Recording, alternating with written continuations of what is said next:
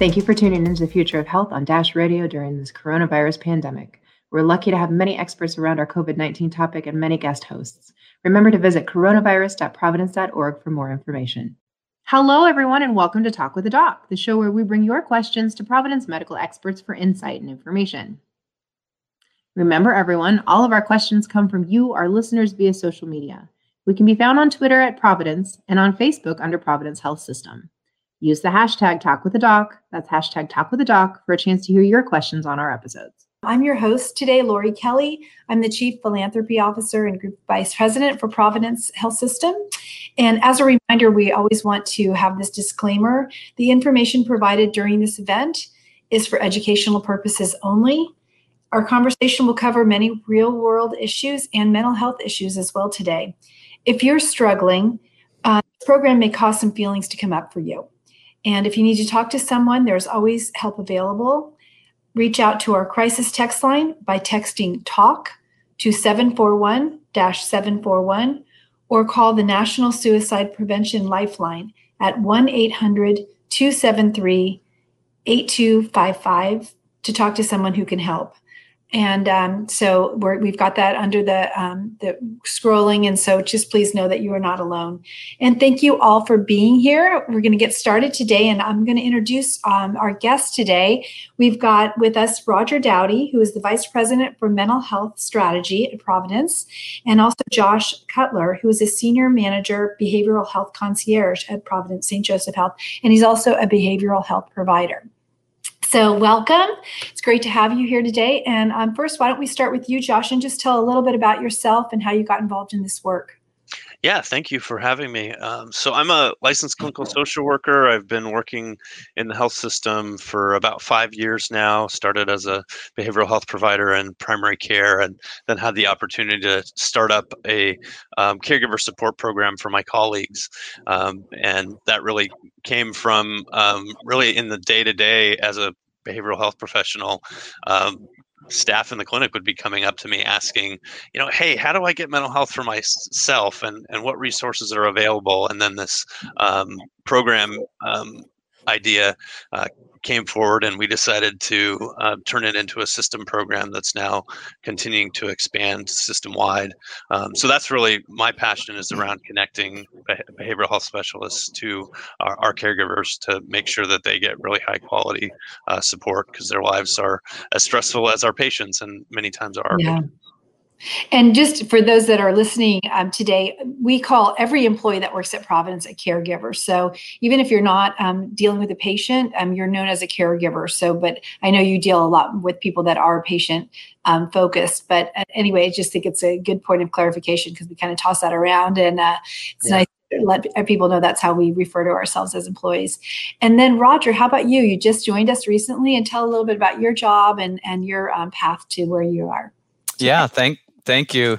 Yes, uh, so been with uh, Providence for uh, one year. Just joined a year ago, and uh, it's been a, just a great experience, and, and get to work with Josh and and uh, others just to um, some of the great work that's happening. And so I'm also a, uh, a clinical social worker by background and have been doing administration for the last uh, 10 12 years or so and have had the opportunity to um, lead uh, mental health integration efforts into primary care in several different organizations previously and uh, in my current role I, uh, I help to uh, assist in the in development and deployment of our system level mental health strategy and get to partner with our great uh, regional mental health leaders in, in helping to to execute that strategy and, and support them in their regional efforts big job, definitely.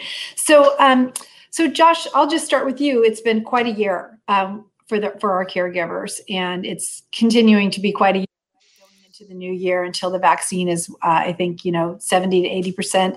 Um, in the population we still have to worry about this. So so tell me about some of the things that you're seeing and how providence is helping our caregivers get through this tough time.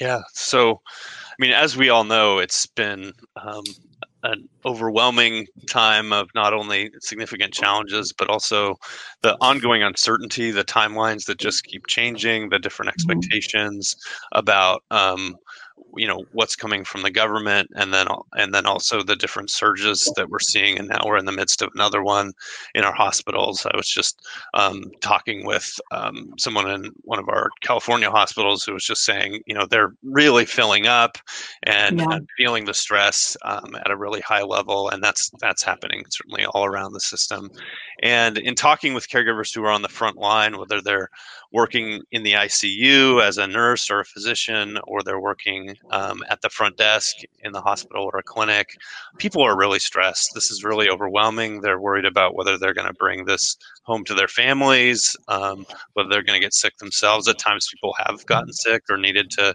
to quarantine. Stress. Uh, healthcare was already really stressful before. Yeah. There was a fair amount of burnout. Uh, our our service was busy before, and um, and anxiety and depression and substance use um, and even domestic violence are are concerns mm-hmm. that are, are really up right now um, for our patients and also um, for our caregivers. And so um, I've been really glad to have my team and I able to provide, you know, that direct support uh, virtually to our caregivers um, to provide that that counseling and and people even just to be able to say it was so helpful to have a private place to just share the stress that's going on and and make a plan.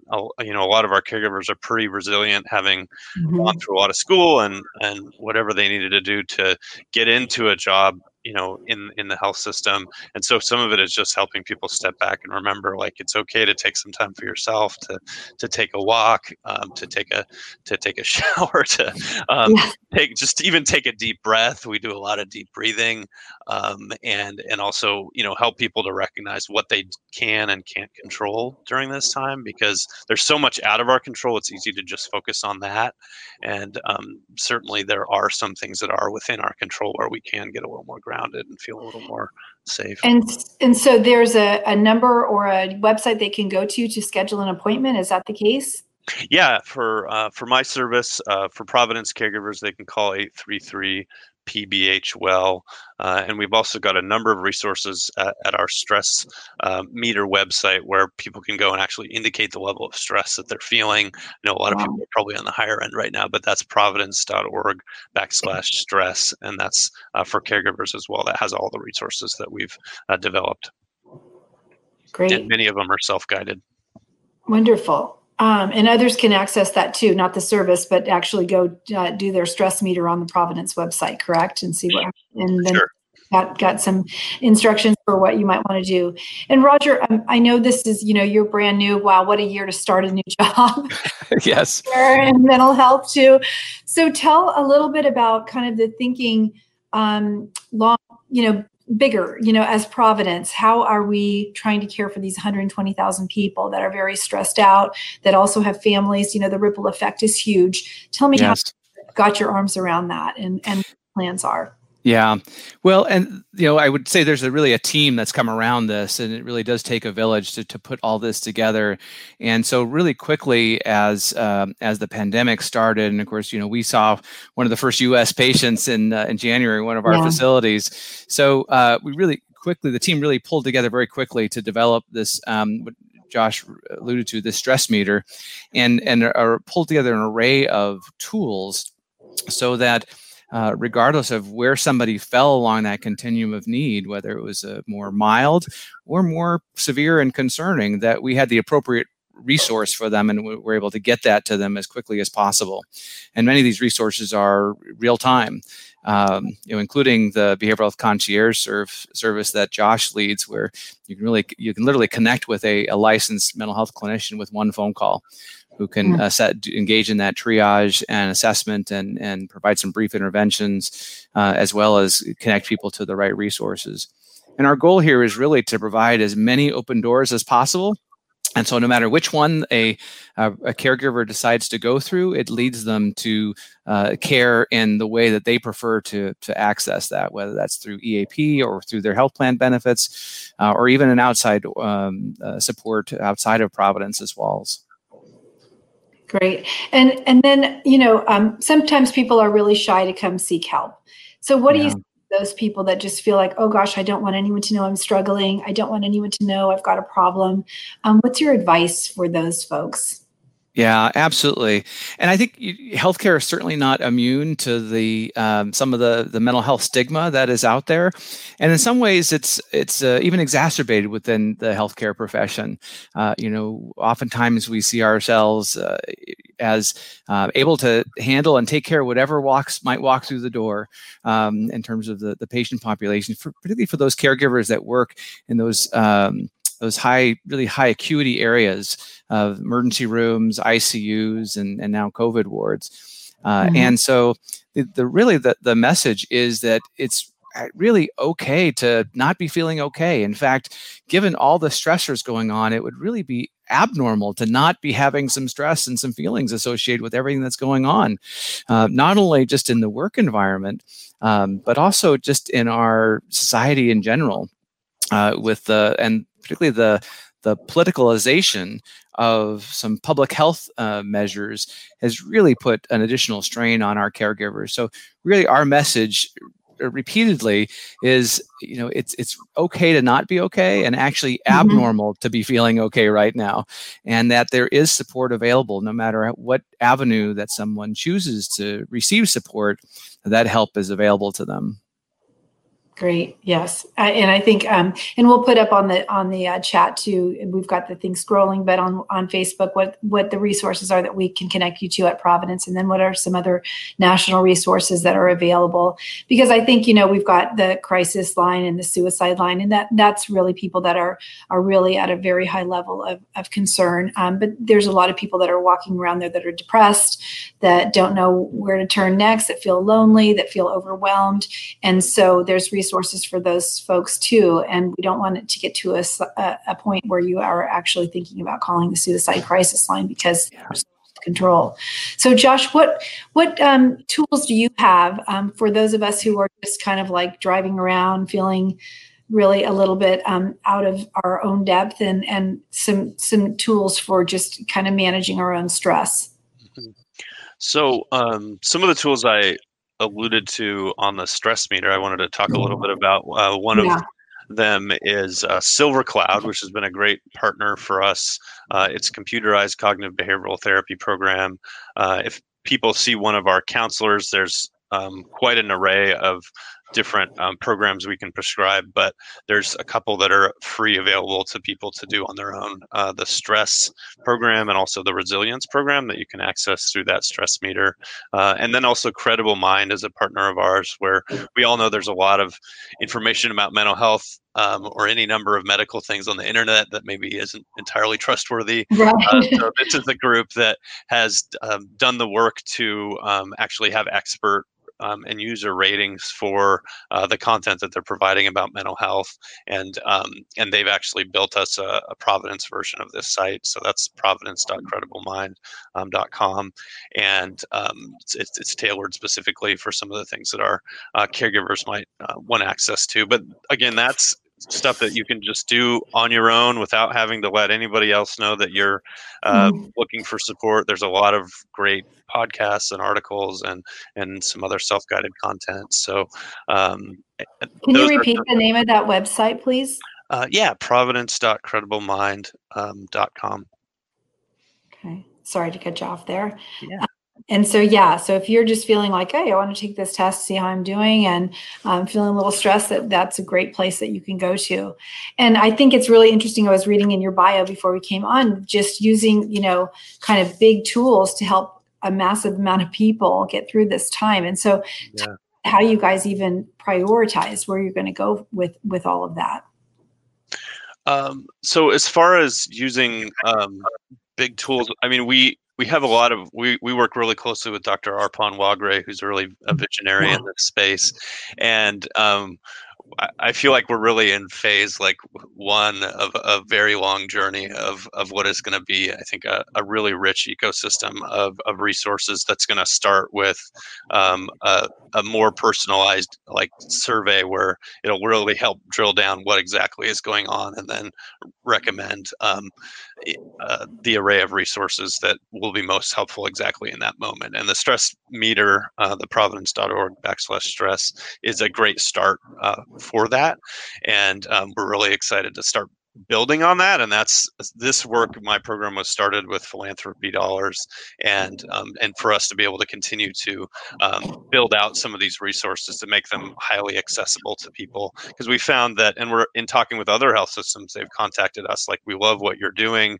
We have resources for our caregivers and they're just all over the place. So we're trying to um, have a central place where uh, people can access these things and also have it be tailored to the level of distress that they're in um, so that's and, our, focus right now. And, and, thank you so much for um, noting that that was uh, paid for by philanthropic dollars. And and as know that have watched this before, I actually lead philanthropy for at the system office, and you know we're often asked, um, you know, why do you need philanthropy? You're a huge health system, don't you make billions of dollars? And we actually do inpatient revenue, but a lot of these services that we are providing to our own caregivers, to our patients, um, they're they would not be paid for by patient revenues due to medical bills. So, you know, uh, philanthropy has always been part of what um, Providence has kind of um, hung its hat on from the very beginning days when we went on begging tours. The sisters were on horseback, and it's really provided that secret sauce to really take our programs to the very next level. And I know behavioral health is a huge, huge emphasis for Providence. We don't believe people that are not well, um, you know, have a behavioral health issue, they cannot be healthy. And so we're trying to change that dialogue. And so, Roger, um, you know, the programs that we have um, for frontline caregivers, how how do you think we can let more people know these are available to us? People are so busy these days. How what's the what's the what's your kind of success in reaching our audience? Yeah, it really needs to be a, a multi pronged approach. And it's really one of those things where you need to get the information in front of people in a, a number of different ways and different avenues. Uh, and people need to see it in a couple different uh, different ways, through traditional uh, internal communication channels, newsletters, and things like that. Um, you know, we've also had some success using um, social media channels and other uh, non traditional um, sources. Uh, again, we want to create as many doors as possible uh, for people to potentially walk through. I think that underlying that, though, is really also the importance of the the human connection and the uh, changing some of the the, the culture within healthcare um, on the front lines. And um, for helping support our frontline managers and directors to be able to um, feel more comfortable to identify some of uh, their caregivers that might be under stress and needing some additional support being comfortable to ask some additional clarifying questions, to express concern um, in, a, in a supportive way, and um, and then connecting people to the right resources. So it's really it's really has to be multi-pronged. We, we want to have people be able to self-direct to those resources. We want to have our frontline managers being attuned to some of the concerning signs that they might be seeing, um, and uh, and then also just the increased awareness. And sometimes we've we've had uh, in some particular situations we've had uh, behavioral health staff actually uh, on the front lines uh, in the in the units, attending the the unit huddles and being available to um, some of our frontline clinical staff to be able to just talk in the break room and uh, in a really um, non-stigmatizing, non-stressful way. Um, you know, we have certainly within Providence uh, also. Um, uh, partnered a lot with our, our spiritual health par- partners uh, and our chaplains who have been very engaged in this work as well. Again, sometimes uh, staff, caregivers may not want to connect via EAP um, or with a behavioral health clinician, but they're willing to um, and are comfortable talking with a chaplain. Yeah, and and what about um, if you if you're a person, maybe you're a family member or a friend, and you see somebody struggling. For either one of you, what what what do you recommend um, that that person could do to help? You know, um, not not be overreaching, but really sees that their their friend is suffering and doesn't know what to do. What do you recommend for that? Yeah, it's so important, and and one of the ways we think about this in, in our line of work is um, is thinking about it sort of like a the the old uh, push to get as many people trained in CPR as possible and, uh, as a public health response to, to, to these things. And it's very similar uh, in that you know our aim is to have as many people in, in society be aware about what the warning signs are, and then being comfortable to ask some clarifying questions and express concern. And it, it's okay to ask. You know, sometimes people who are are feeling uh, depressed and and and sad sometimes have thoughts about hurting themselves. Are you having any of those thoughts? It's okay to ask those kind of questions and then get people to to care. Um, we're not going to be putting that thought into people's heads. Um, we're not going to we're not going to be in, uh, encouraging somebody to act on those thoughts. In fact uh, even just asking that really direct question can ha- have a really powerful impact to to to normalize that it's that's people do have these thoughts and it's okay and that there is help available and there's somebody who cares yeah great and you know um, a lot of this has been heightened because of the pandemic but um, Josh, how do you see this moving forward? Uh, do you think this this is here to stay, or do you think once the pandemic is over, kind of goes back to business as usual? What, what's your thoughts on that? Yeah, definitely. We, I mean, we started these this work before the pandemic, um, and and it happened to um, the behavioral health concierge program happens to live in telehealth, um, which has really grown a lot uh, during the pandemic, um, and we are expecting also a you know a, a long um, tail to some of the uh, long term effects of, of mm. the pandemic, and so uh, we want to be a lot of people soldier through, especially in healthcare, can put on a brave face and continue through and then you know maybe they get the vaccine things start to calm down a bit um, a while later they start to realize wow i'm i'm still really struggling things aren't a lot better. Um, Roger and I were actually having this conversation earlier, and just the concern that we're, eh, you know, having like a year out from now um, around suicide rates. So, um, mm-hmm. so that's something that we're definitely paying attention to, and and want to um, continue to build up these resources. And so, um, I'm working really hard right now to staff up our team and to continue to build relationships throughout the health system, and to build relationships externally for people that want um, external uh, care. So, yeah. great. And I, I would yeah, if I may, I would I would add that um, it's important to understand these efforts in the context of what's happening in the larger healthcare system around behavioral health and, and access to behavioral health care. You know, we know that there is a lack of, of um, psychiatrists and mental health clinicians out there, and uh, and unfortunately, that's um, becoming worse uh, every month. Um, hmm and it can be really challenging to uh, for individuals to access uh, um, appropriate providers. And we know that the market is shifting as demand goes up. A lot of these um, private practitioners, which is where a lot of folks are seen, um, the vast majority of people are seen in the United States are seen in private practice markets. Um, you know, a lot of those folks are are now moving to cash only um, because there is so oh, much demand and it's you know hmm. it's just sheer market forces. It, it's not to disparage any of my colleagues and friends who are doing private practice but it's just sheer market forces. And and so i think um, as that dynamic changes and sh- and continues to unfortunately worsen as demand for services increases it's really incumbent upon us as healthcare systems to one not only ensure that we have uh, really available and immediately available resources to our caregivers uh, to provide that care because we know if they go out and and uh, it can sometimes be challenging. Um, and also that we have a, an obligation around how do we provide care to our patients um, as we particularly those that are seen in primary care who uh, so we can do early identification and through screenings and provide services as early as possible when they become known that's really important. And yes, that's it is interesting. Market forces uh, have changed a lot of things in the pandemic, and so um, I think back to the early days and people like you know hawking toilet paper on the internet. so um, just kind of crazy what what happens in a dire time like this. And so um, you know, kind of moving forward, how do you see philanthropy helping in kind of advancing the work at a quicker pace?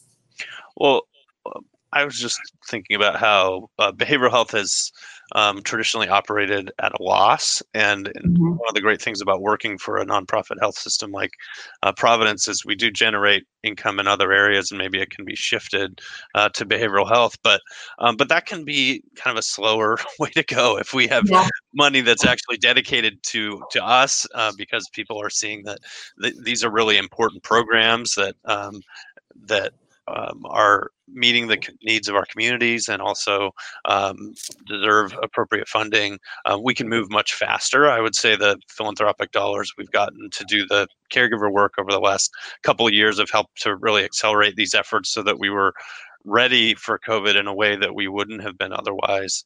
Uh, but there's still so much work to be done. Um, yeah, never ending. Roger, do you have anything to add to that? Yeah, I would say that you know um, philanthropic dollars can be so helpful in in um, in innovation. Uh, you know, as Josh um, mentioned, you know, frequently a lot of these services do not have a billable component to it, so there isn't a revenue uh, to be had uh, as a result of of engaging in some of these services, and so frequently. Um, philanthropy allows us to do uh, provide for innovation grants and to to do creative things and to get them launched and started and we can study and how do we adjust them and then we can find how how do we do that work in a sustainable way. Um, but it, it, we wouldn't be able to do that without uh, without some of the assistance with uh, of philanthropic dollars yeah, and and it can really um, accelerate the the the path um, to something that is going to be successful for lots of people. So absolutely, is out there and is um, interested in helping support this work, we do have a website set up at providence.org. Then you just click on the uh, donate button and go to caregiver support, or you can go directly to the page at provhealth.org slash caregiver support. And I know our executives, especially Rod Hochman and his leadership team and all of the leaders of the regions are just so concerned. They're talking about this all the time, caregiver mental health. They want to make sure that our caregivers are know um, that we really care about um, all the stresses that they're going through and we're trying to make life as easy as possible.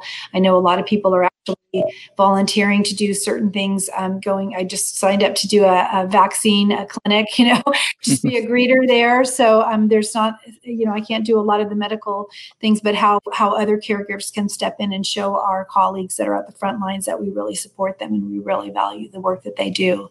So if anybody's out there, we've just got a couple more minutes. If you've got a question about somebody that you're caring for, or you're interested in how you could get involved or support, um, please let us know on the chat. And um, I just wanted to know if there's anything else like moving into the holidays that adds a whole nother la- layer of stress. What can you tell people that are just feeling like right now they're at their max, they haven't bought one gift?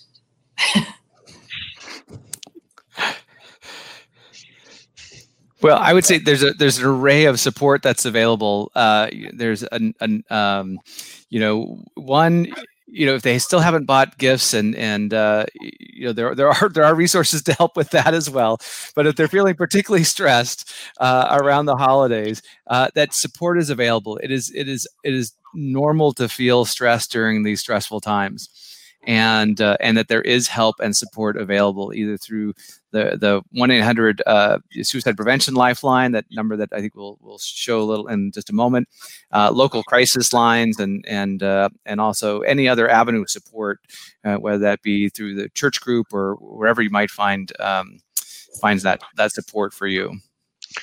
And and I would just reiterate, like, just because we're physically distancing right now, it doesn't mean we have to be socially isolated. Mm-hmm. And we have all of this technology that at times it can be really draining to be looking at a screen all day. But if there's a, a face that I know and enjoy being with and laughter, uh, you know, that that bridges a, a big gap. And and the holidays at in the end of the day are you know really about um, being together and connecting with those that we love. Um, and yeah.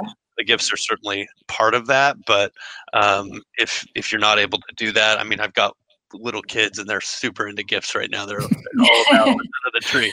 Um, but um, but for me, I'm feeling kind of sad that they're not going to be able to connect with uh, more of our extended family as we would in a, in a bigger gathering and want to mm-hmm. make sure to be able to do that uh, over um, zoom or some of the other connections that we have. And and and not other people are feeling isolated too and maybe they too are thinking about reaching out to you and they just haven't. And so just take a right.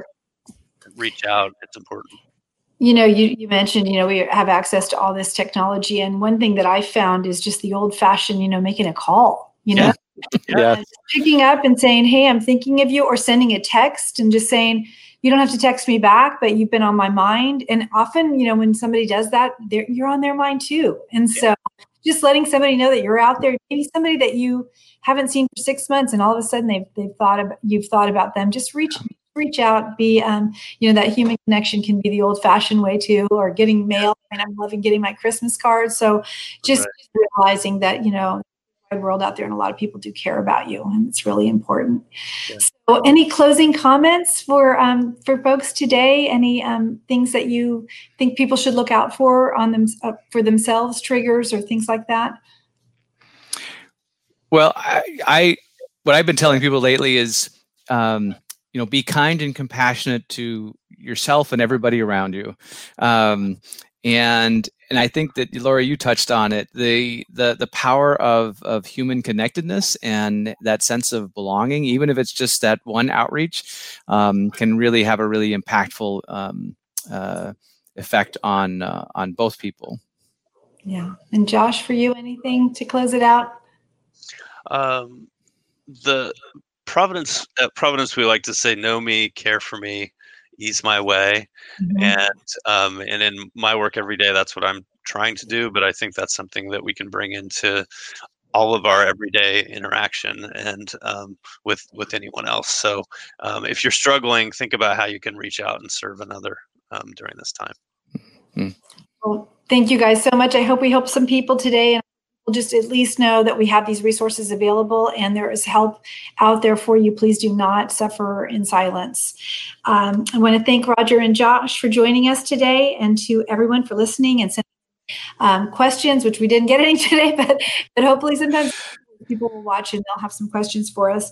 And if you need someone to talk with, just remember there's sewing help available. Reach out to the crisis text line by texting TALK to 741 741 or call the National Suicide Prevention Lifeline at 1 800 273 8255. Thanks, everybody. Take care.